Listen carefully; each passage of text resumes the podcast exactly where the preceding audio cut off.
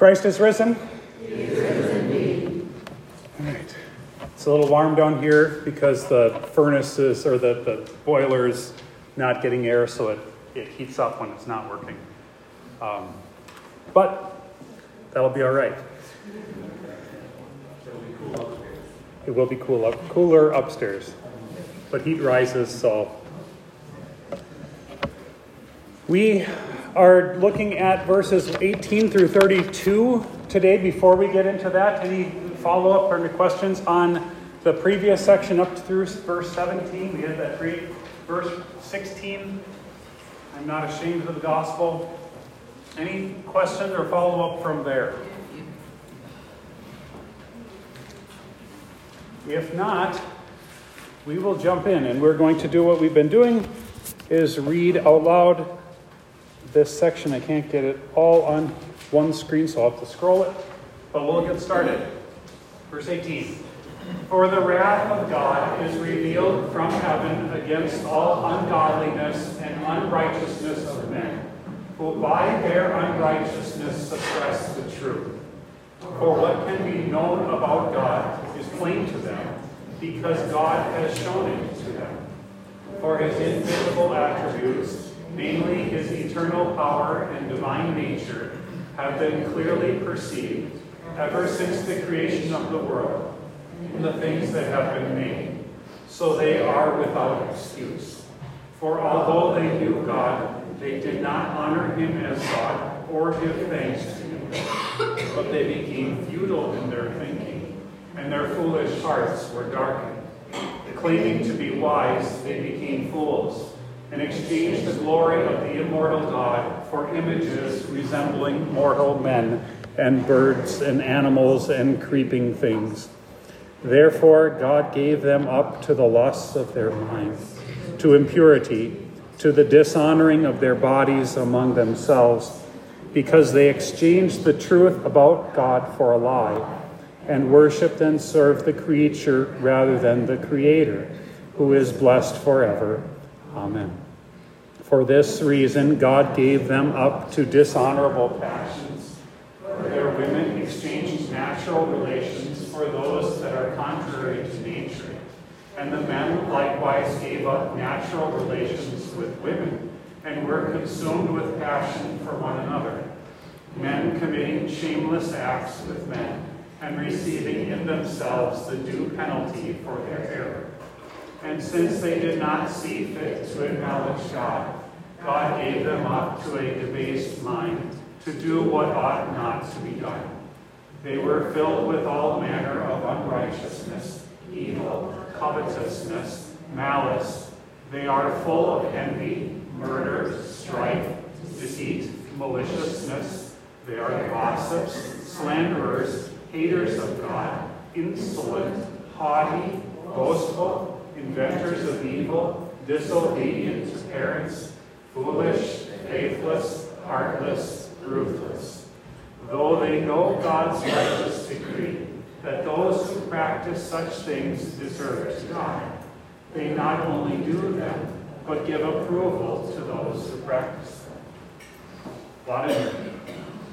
Um, one thing about reading aloud, keep in mind that this a letter like Romans, when Paul first writes it to the to the Christians in Roman in Rome, the way that most of them would have experienced this was to for to hear it being read out loud. It's not like they hand out copies for everyone to read uh, this letter. They get the letter and someone reads it to them. Um, so hearing it, hearing how the words are out even though we're reading it in translation. I can have it. Here. All right. All right. Verse 18. Uh, well, it asks us to kind of go back and it compares. So in the previous verse, it talked about the righteousness of God is revealed. You see this? So the first question is how is the wrath of God revealed differently than the righteousness of God? So you see there, first you have in verse 17, the righteousness of God is revealed. And then in verse 18, the wrath of God is revealed. What's the difference?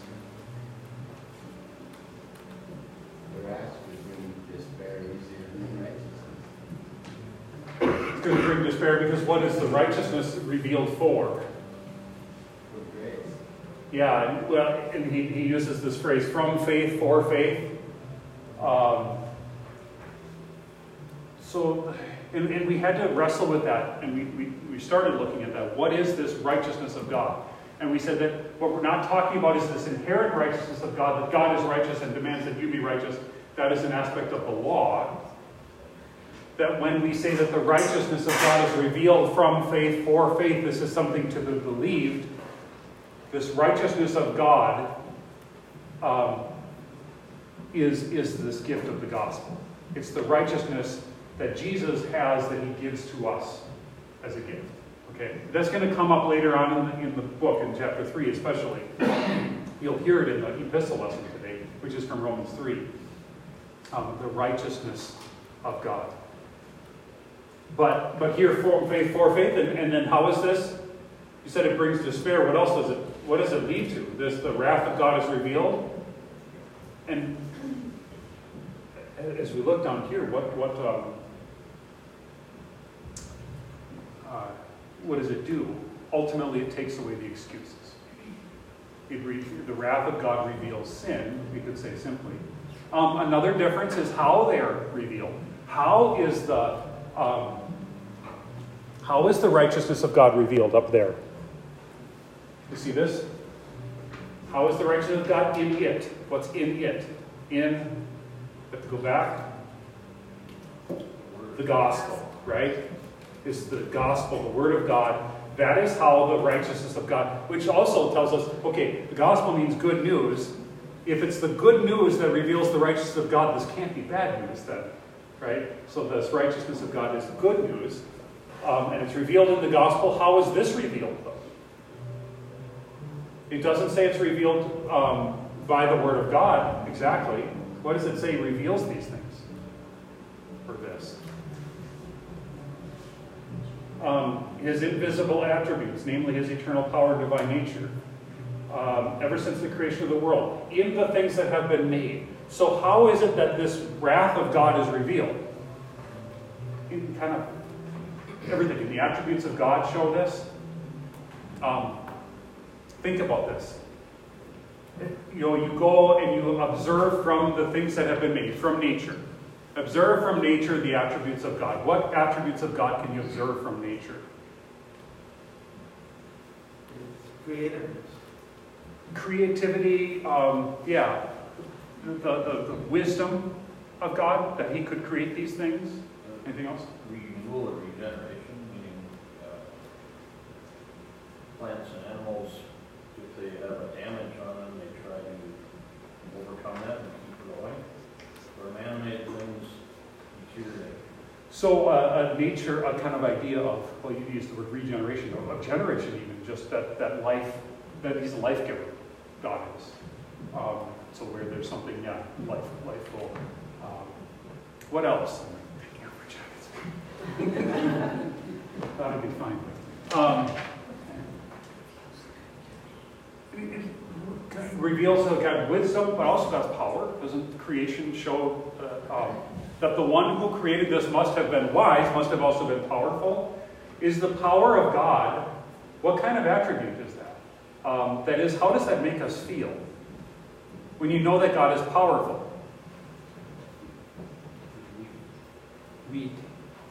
And, um, and, and how is God going to use that power? God is all powerful. He can create the mountains, you know, he can create these, these huge things. He can create the, and, and, you know, nature that can do such amazing things. If God is powerful, how does that make me feel? Well, it depends on if I'm on his good side or not. Right? There's this uh, uh, song, I mentioned it before, from Veggie Tales, where they sing God is bigger than the boogeyman. Um, which is an idea like meant to comfort children who are afraid of the dark. Like the fact that God is bigger than the boogeyman doesn't necessarily comfort you. Um, it, it, just makes me that I should be more afraid of him than the boogeyman. Right? Um, and, and that's what that's what his uh, God's attributes. Some attributes of God are um, they show us how small and how weak and lowly, and especially as sinful people, they're going to condemn us. So the wrath of God. Um, revealed against from heaven against all ungodliness and right, unrighteousness of men, against sin. All right? So we keep going on the wrath of God revealed, what can be known is plain to them, uh, his invisible attributes have been clearly seen. Um, so then question two says sometimes people will say, you maybe heard this or even said this, God would never condemn a person for not believing what he doesn't know. What insight does verse 20 have for answering this challenge? Someone says, well, how could God condemn someone if they've never even heard these things? And what does verse 20, what direction does verse 20 steer us? And 19 too.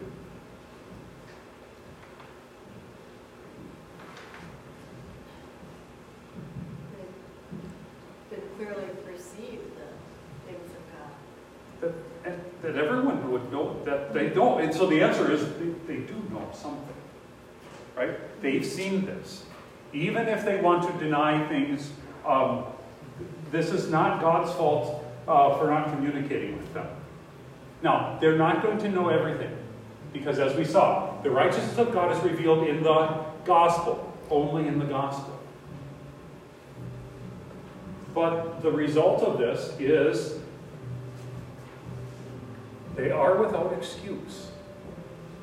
I didn't know is not an excuse. Um, really, for, for anyone. Um, no, even if it's only the voice of conscience.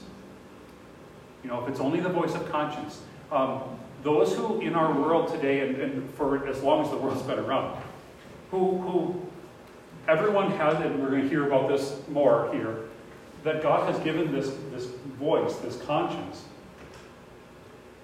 And what do people do when they, when the, uh, when they violate that voice, when they, they sin, and they know they might not know exactly how or why, or they don't know the details of it. But they, what, what happens to them? They feel bad. They feel, what do we call it? Guilt, right? And they might not have a name for it. They might lash out at people. You ever heard like a teenager yelling at their mom, don't make me feel guilty. Don't guilt trip me. Like, I just put it out there. Like, the guilt is in you. Like if you're guilty, can't blame other people for making you feel guilty. Um, you're just trying to make an excuse. So what do people do? When, when, when their conscience pricks them, they try to solve. They try to settle. They try to either ignore it, cover it up, excuse it, or you get everyone to everyone else, if you can get enough people to, to say, well, this is fun, this is cool, we should all do this, and we can all be proud of it too. See that? Yeah. Um, the, the, the, the, the, the attempt for people to get people to kind of approve of your behavior is a reaction to conscience. It's a reaction to feeling guilt, and so I cover it up so that I don't feel as guilty. Now we're talking about ourselves. What about the people that went for generations, you know, and beyond, not knowing that? Then it becomes church nature for them to follow their parents. Yep. And some of this they will even understand. Well, so that's where missions come in, right? Yeah. Um, even though, like, and I, the, the question kind of becomes whether or not someone who, you know, totally is separate from any kind of moral guidance, you know, for generations they've been, whether they still have a conscience. And I would, I would submit from, from the scriptures saying they still do. It can be dull, and you can get it, you can get enough people around you to, to kind of think the same way that you do, and you know, you know, family or generations. Um, but it's still there somewhere, and so like still needs to be resolved somehow. So they may, yeah, they would be able to acknowledge it. Because we're seeing so much of that going on in the United States. Yeah. Yeah, people who just they just don't have any idea. Um, and it doesn't take that. You know, it doesn't take that long. All it takes is one one set of parents not to tell their children um, something, and they they're they're totally oblivious to the fact that you know what what is sin, what isn't sin. What, yeah. It's easy to be this for ourselves. But when you think of the world, our traditions and stuff, Well, and that's, that it really is who he's talking about too, because he's, you know, he's, he's writing to the Romans, to the Christians, but he's, he's talking about the un, all ungodliness and unrighteousness of men. So he doesn't make exception for people who, you know, like, oh, they don't know any better. This is for them too. Like, they have, they have no excuse too. and he was on a mission. Yeah. So, um, so does that make sense? That we, like, really there is no excuse. If, um, you know, on the other hand, there are some, even Paul's going to say, I wouldn't have known what coveting was if, if the law did not say covet. There are, uh, yeah, I didn't know, but I guess to say ignorance is no excuse. Ignorance is the best. no, it's not that either. Um, all right. So in verse 23, it uses this phrase, it actually uses several times there. What does it mean that God gave them up? It's in, not in 23, but 24, 26, and 28. You see that there? God gave them up in the lust of their hearts. For this reason, God gave them up to dishonorable passions. And in 28, God gave them up to a debased mind. What does that mean? Um, the, the word there, it, it's just, he gave, it, we, we might say gave them over. Um, it does not mean give up on them. He didn't give up on them like, like that. The idea is he hands them over to it. That is, um, probably the easiest way to, to think of it is that he let them have what they want. So, an example from this in the Bible, where we see this a, a couple of times, um, in the account with, with Pharaoh. Remember Pharaoh, stubborn Pharaoh? You know, Moses is there and saying, let the people go. And he says, okay, I'll let them go. You know, then, then he, he gives them the plague, and then he says, okay, fine, I'll let them go. And then as soon as the plague is away, then he changes his mind. And he says, no. And then he does it again. And then eventually, and you know, it says, and it, it'll say, Pharaoh hardened his heart. And Pharaoh hardened his heart. And Pharaoh hardened his heart against God. And then after a while, it says, God hardened Pharaoh's heart. Only after he had repeatedly done this, then God lets him have what he, what he wants. So, God does not force Pharaoh to, uh, you know, to reject God and his word. Pharaoh rejects God and his word, but eventually God lets him have it. He doesn't keep on. And, and eventually says God hardened Pharaoh's heart. Um, and that's what you see here. God gave them up. Uh, he doesn't stop. And he lets them to their own, uh, you know, their, own lusts. And then this goes to the dishonoring of their bodies. So that's what he's dealing with here. Gave them up to dishonorable passions, and, and then he describes those passions. He gave them up to a debased mind. And then it's going to list a bunch of other things there too. So you have this three times here, and notice the three things. Um, you've got these things. Um, what is this one, this first group? The lust of their hearts to impurity, dishonoring of their bodies among themselves, exchange the truth of God for a lie. Worship and serve the creature rather than the creator. So, what is this? What do we call this? What is this sin called? Where someone worships and serves the creature rather than the creator. We call that idolatry. Yeah? First commandment. Um, where does the first commandment start? In the desires of the heart. And it reflects itself in the, bo- in the body, but it's first commandment, yeah, which I think I've got. That's the number four. Question number four. What is the connection between sexual immorality and idolatry? This shows up an awful lot in the Bible. The connection between sexual immorality and idol- uh, idolatry. Which, so that when, when people get confused, they get confused between the word idolatry and adultery. They're not terribly different. What's the connection?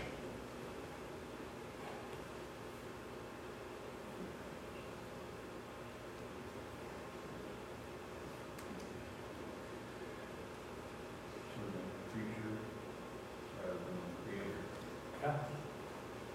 Yeah. Yeah. Um, we think of idolatry, worshiping, uh, well, what is idolatry, right? It's a worshiping of an idol, right? Um, God, the, the idol is something that God has made. And it could be a statue, it could be wood or stone, it could also be money printed on cotton. It could be the cotton itself, or some other crop, or some other form of, right? Um, the thing, rather than the creator, but how is that connected to adultery? I mean, or uh, sexual immorality? It's the same thing, isn't it? The sexual immorality, the worship of the created, the body, physical pleasure, the flesh, right? It's, it's a form of idolatry that we would love the creature more than the creator.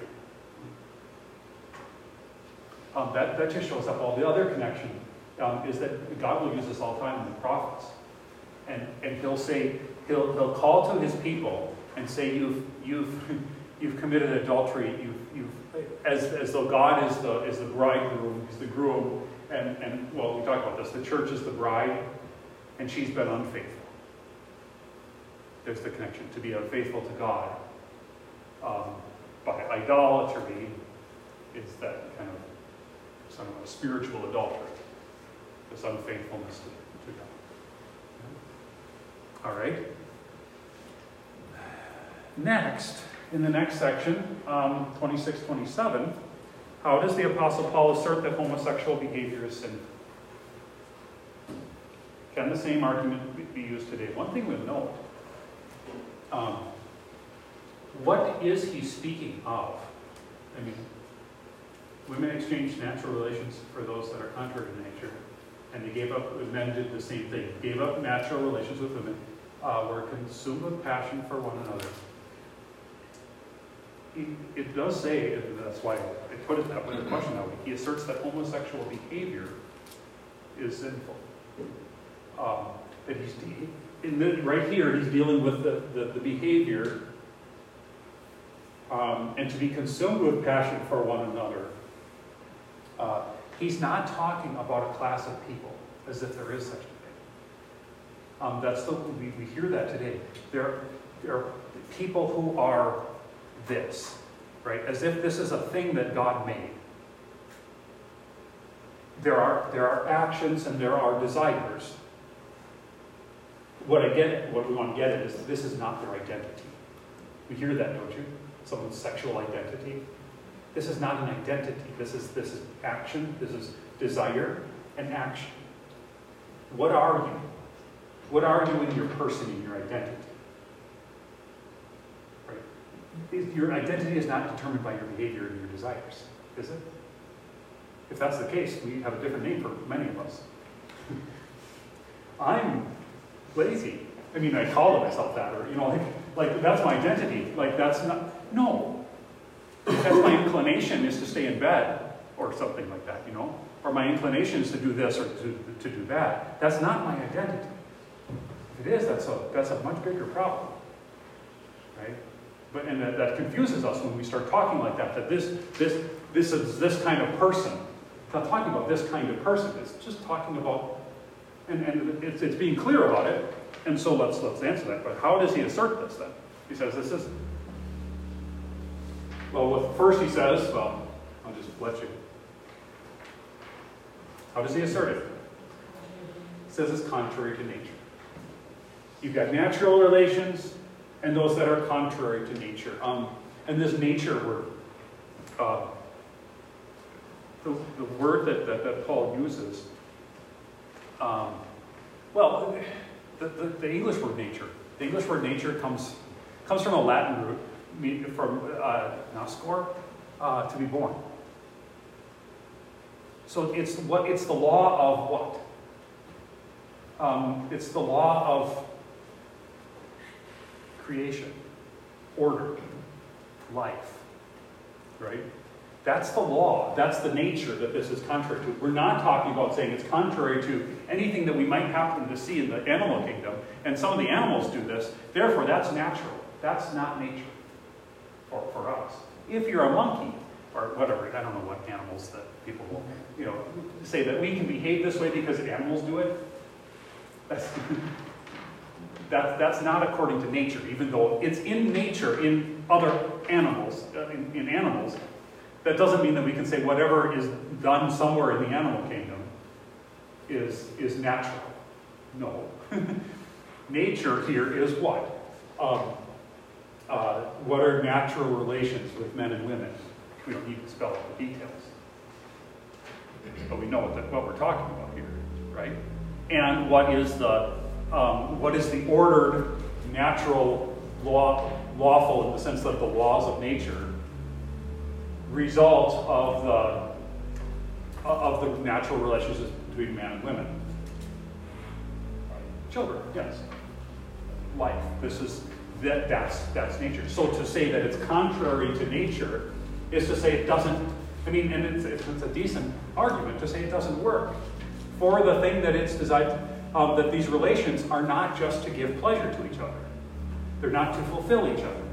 There's a purpose for all of this, which is a good thing for all of us to remember, not just um, in dealing with those who have, have exchanged natural. Um, it is possible for completely heterosexual people to, to forget the laws of nature. That what this, these relations are between men and women are to protect and, and promote life. That's the point. Right? Um, which is which is a basis for an, an this is what it's for. Outside of that, that is not for this, that, that identifies as unnatural. And then, yeah. When you're saying that they use the excuse that animals may do some of these things, isn't the whole world corrupted since Adam? You know, Yeah. weeds grow and plants and animals aren't the same as they should be, or maybe were. Yeah. So It's not really about. Yeah, and, and it, I wonder though, like, it's hard to know exactly what the fall results in. If, you know, like, hypothetically, if there was no fall into sin, would, would animals behave differently? I I would, well, I suppose they would in some way. Um, and I guess the one thing I'm thinking of is, is thinking of like, of someone saying, well, animals, you know, animals are not monogamous. A lot of them, there are some. Uh, right, and so then we don't have to be or something like that. Well, that's so even if even if I think because I think you're right. Yes, the, the, the whole creation has fallen, and so that that sees itself not just in uh, all of creation and not just in us, but all, all over. And so yeah, you can't just because you see something. Yeah, means means that you can kind of defend on that basis. So in Paul's, what, Greek or whatever he's talking in, does nature come out of a different thought process? No, I, th- I think it gets. I think our our word nature um, does. It seems natural. Yeah, and and, and In, in the Greek or whatever, does it portray it the same? Um, yeah, it, it's the idea of, well, except when, when we, if we use the word natural to say, well, it's natural because the animals do it. Like, if that's our thinking of what nature is, that's not correct. Um, that when, he, when he's talking about nature, he's talking about the laws of nature, biogenesis, right? So you say contrary to nature. He's not saying that it doesn't ever happen among some animals or something like that, but for human life, Right. Right. So it, it has a kind of a little bit more narrow meaning, or maybe we sometimes, well, you know, because someone might, yeah, some, you know, like, you know, a guy who, you know, has his hair up or something like that, says, well, it's just natural. You know, no, it's not. and, and I guess that's what we would say. It's not natural. But, you know, you go back to the Old Testament, they, they had concubines and all that stuff. Yeah, and, and there would be another example of, you know, like the fact that someone does it doesn't mean that it's, and, so because the purpose of this, for this reason a man will leave his father and mother and be united to his wife, and the two become one flesh, and the evidence and the fruit of that one flesh is, is new flesh, new body. Um, but that's the, that's the purpose, and so yes, even in, in, in those kind of situations, still the purpose is that. You know, so it is, that's also a corruption, a different kind of corruption.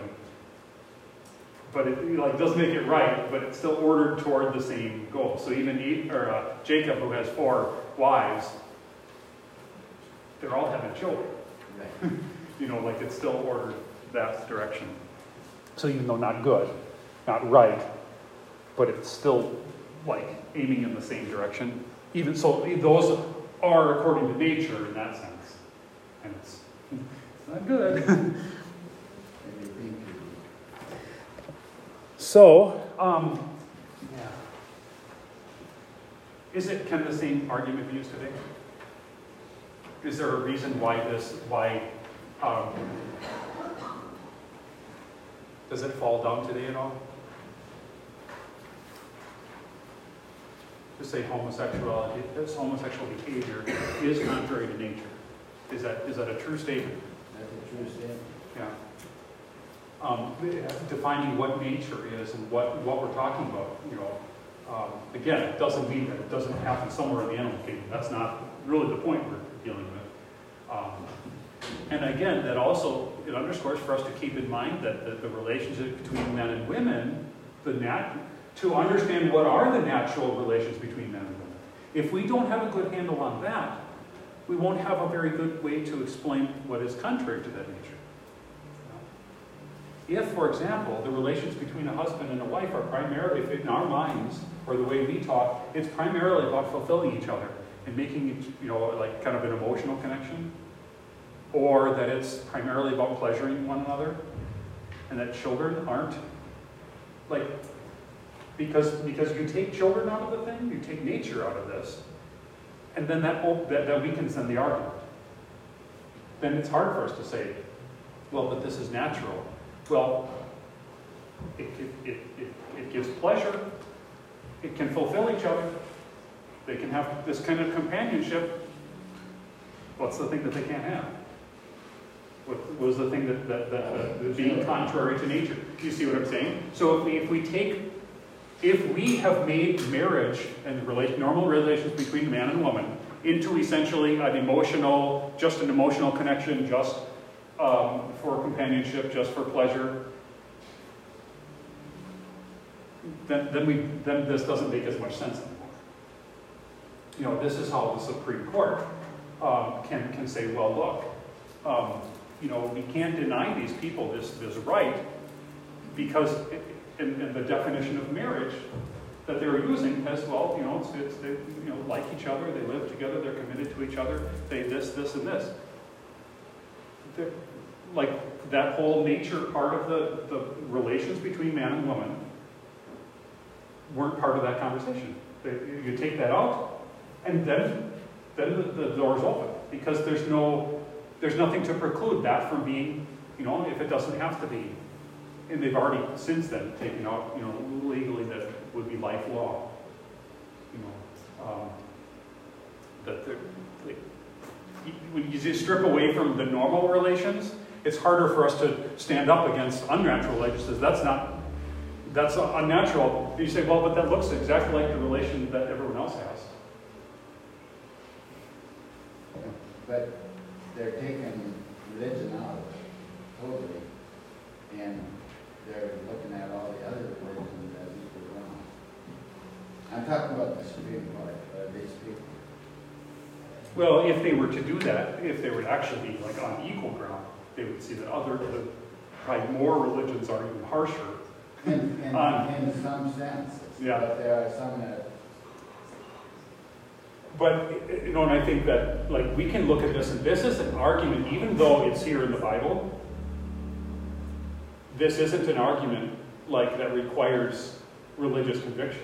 no, but it, I'm just saying even some of the Lutheran churches got into. It's, saying it's okay. it ma- it makes it much harder. When other, when other Christians will say, you know, that they've given up on this, and they'll say this doesn't apply, or something like that, they'll say that this is only talking about, um, the way they'll do this, because people who are totally accepting of every kind of behavior, um, they have this verse in their Bible too. I think that the way that they handle it is they will, they will um, they'll talk about these men committing shameless acts with each other. Um, they'll, they'll think that these are talking about some kind of non-consensual, forced kind of relations or something like that. I think that's how they, they handle it. So there are bad relationships, and that's what this is describing. This isn't talking about lifelong, or, you know, lifelong, um, you know, committed relationships. That, they- they'll say that that's not what he's talking about, in other words, that there are, there are good ones, um, or something like that. I mean, just a lot of people that see it, but don't think it applies anymore, just old. Yeah. That, or they, or they just think Paul was wrong. Yeah. You know, he was wrong, and he's just Paul, and, and No, don't, we're more enlightened now. yeah, we know, we know more than he did, and he was kind of a bigot, um, and, and we're just more enlightened now, so like, the, which then we have to take seriously though, if that's, the- if that's the case, then what about the rest of the book of Romans? Because this, it, these, this is going to be tied directly in to the, the core, the heart of our faith. So if we lose this, we lose a whole lot more than just this. Um, yeah. Um, yeah, I, I think it's a, and, and really it's the same argument that I, I see the Lutherans make in the, in the Reformation. They're, they're not really dealing specifically with homosexuality, though that's always been there. Uh, but they do, they, they make this argument from nature. Um, that's their argument against priestly celibacy. The forced priestly celibacy in the Reformation is that it's unnatural. That, that we are created with, um, in, in fact, there's this, there's this verse, this passage in the Apology or something like that, um, where, where Melanchthon says, he says they, they you know, some might argue that uh, at, at, at one time, oh, this is their, the Lutheran argument was God's command was be fruitful and multiply. That's a command, right? And and and the, the and so that applies to the priest too. Like this is this is God's divine order, and you're over superseding your own order and telling them not to get married.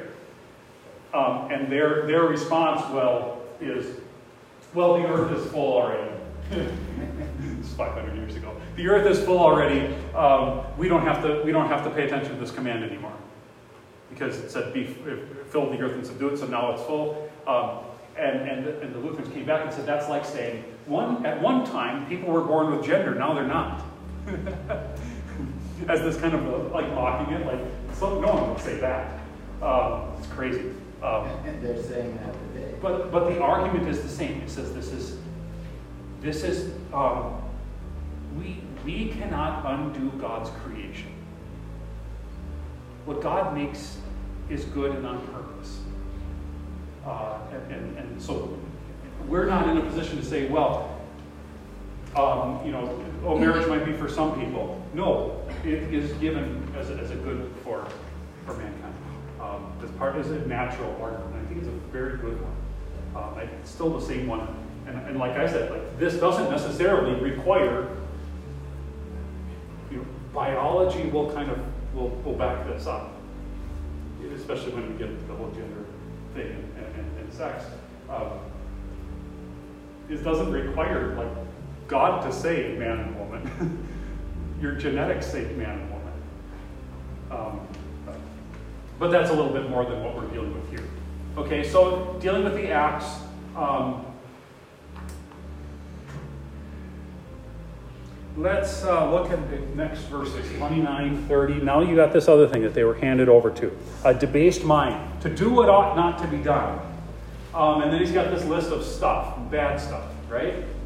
The question is, what kind of people do all the things that are listed in 29 through 31? What kind of people do these things? All kinds of unrighteousness, evil, mal- covetous, malice. They're full of envy, murder, strife, deceit, mal- maliciousness. They're gossips, slanderers, haters of God, insolent, haughty, boastful, inventors of evil, disobedient parents, foolish, faithless, heartless, ruthless. Terrible, terrible people. Who are these people? Oops. you know, I, I was good. I was good until I got to like, I don't know, maliciousness, deceit, gossips, slanderers. I don't think I'm a hater of God, but uh, haughty, haughty, boastful.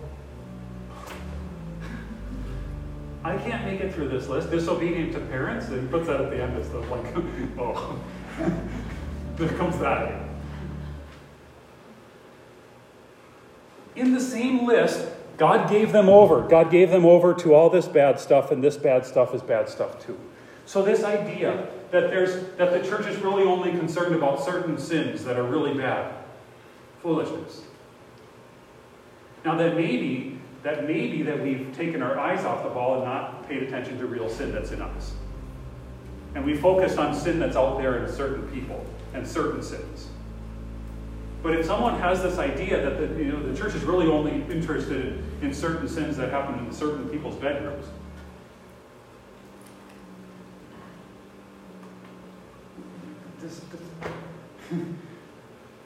um, and, that the, the, the, first place that we look, this, this, is, this is us.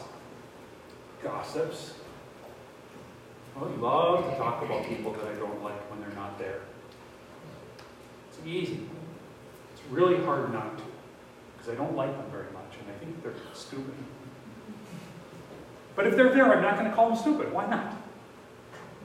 Because I'm kind of arrogant and boastful and haughty, because I think myself, I want them to look, uh, I want them to think that I'm a good guy. But if I call them stupid while they're here, they won't think I'm that nice. But if I say that when they're not here, the person that I said that to might think I was kind of cool. Because I'm better than that person. This is wicked cycle, right? They know God's righteous decree that those who practice such things deserve to die. So we're not preaching about all the bad people out there. This is us too. Um, yes, the bad people are out there too. They do these things. And this word practice such things, think of practice as do over and over and over again. They, they, they make a habit of these things. It's not as though if you've ever done any of this stuff, you're, um, I mean, you do deserve to die because the wages of sin is death. But, you know, th there is a difference between those who, who struggle with sin and those who practice it, who are working towards more of it and working against it, there's a difference there. Um, but we're in this list. So, so he's writing about us. About that? What, which is worse?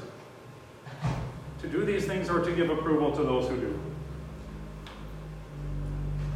Though they know God's righteous decree that those who practice those things deserve to die, they not only do them, but give approval to those who practice them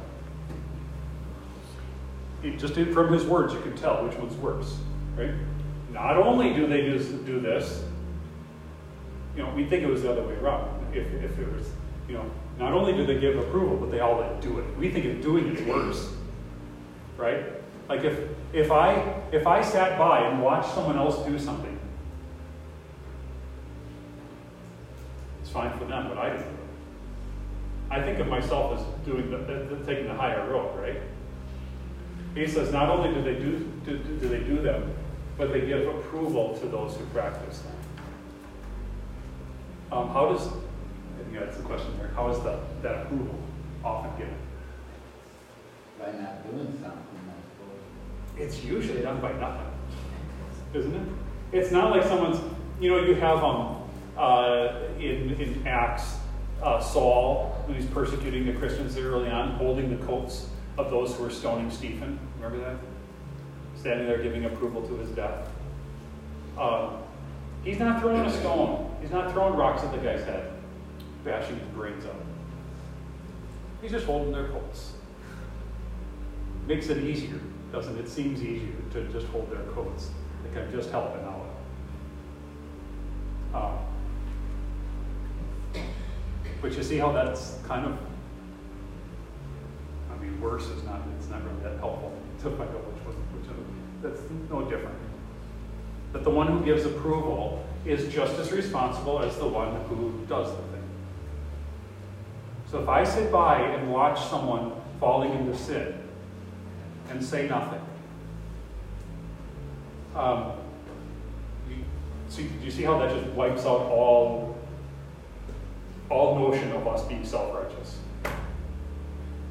It puts a burden on us. It's a terrible burden, but so does sin. right? And it, and it, it will, oh, boy, you know, when, when you don't say something, there's guilt there too, isn't there? So there, so we, we've got to get to forgiveness it's hard to stop here in Romans 2 or 1, or just in 1. It's going to be worse in chapter 2. Um, it's going to be hard to stop there now and say, look, there's an answer to this. So when the conscience is burdened, when I look at all the stuff that I've done, this, all these things that I, that I am and have done, and then I go and I say, look these are these things that I saw other people doing, and I thought myself better because I didn't do them, they did. But I didn't say anything to stop them. I didn't rebuke them. Um, understand. that's, that's why we live in forgiveness. Um, this is, we're, we're not in this to escape feeling guilty ever. Not in this to escape, you know, someone kind of coming and saying, well, you too. Um, we're going to find a, a, a, ravaged conscience. We're going to, it's going to prick us. It's going to make us bleed. Um, what joy. Thanks be to God through Jesus Christ our Lord. This is why we have Jesus. For the times I, I, I, I, did other things for the times I, or I just didn't know what to say. I knew that something was wrong and maybe I tried, but I just don't know if I did it right. Jesus' blood has to cover all of that. It has to. Um, otherwise, like if we let the law do its work and the gospel does not comfort and, and salve our conscience, it will drive us nuts. And we'll either have to shut this voice down and start kind of like talking like that and, and justifying or excusing. Um, we'll have to use that language in order to kind of quiet ourselves, our own conscience, just like what we see others doing, right? Those who need, need approval, they do it to quiet their conscience. And we'll do the same thing if we don't we listen to the gospel. Um, don't medicate a wound that, that, that, that's opened by the law. Don't medicate that with more law. Don't medicate that with excuses or trying to kind of some kind of self-righteousness comparing to others. Jesus, the blood of Jesus, is the only solution. Which Paul's going to get to, but I just we need to, we need to hear that now so we don't get left sitting in this this nastiness um, without that. Because when it, if it opens up the wounds, we gotta we gotta heal that. Um, anything else? Any other thoughts on this? We're down to the first chapter of Romans. So no one's uh, no one has excuse. Everyone is equal under the law, including us. So there's no pointing fingers.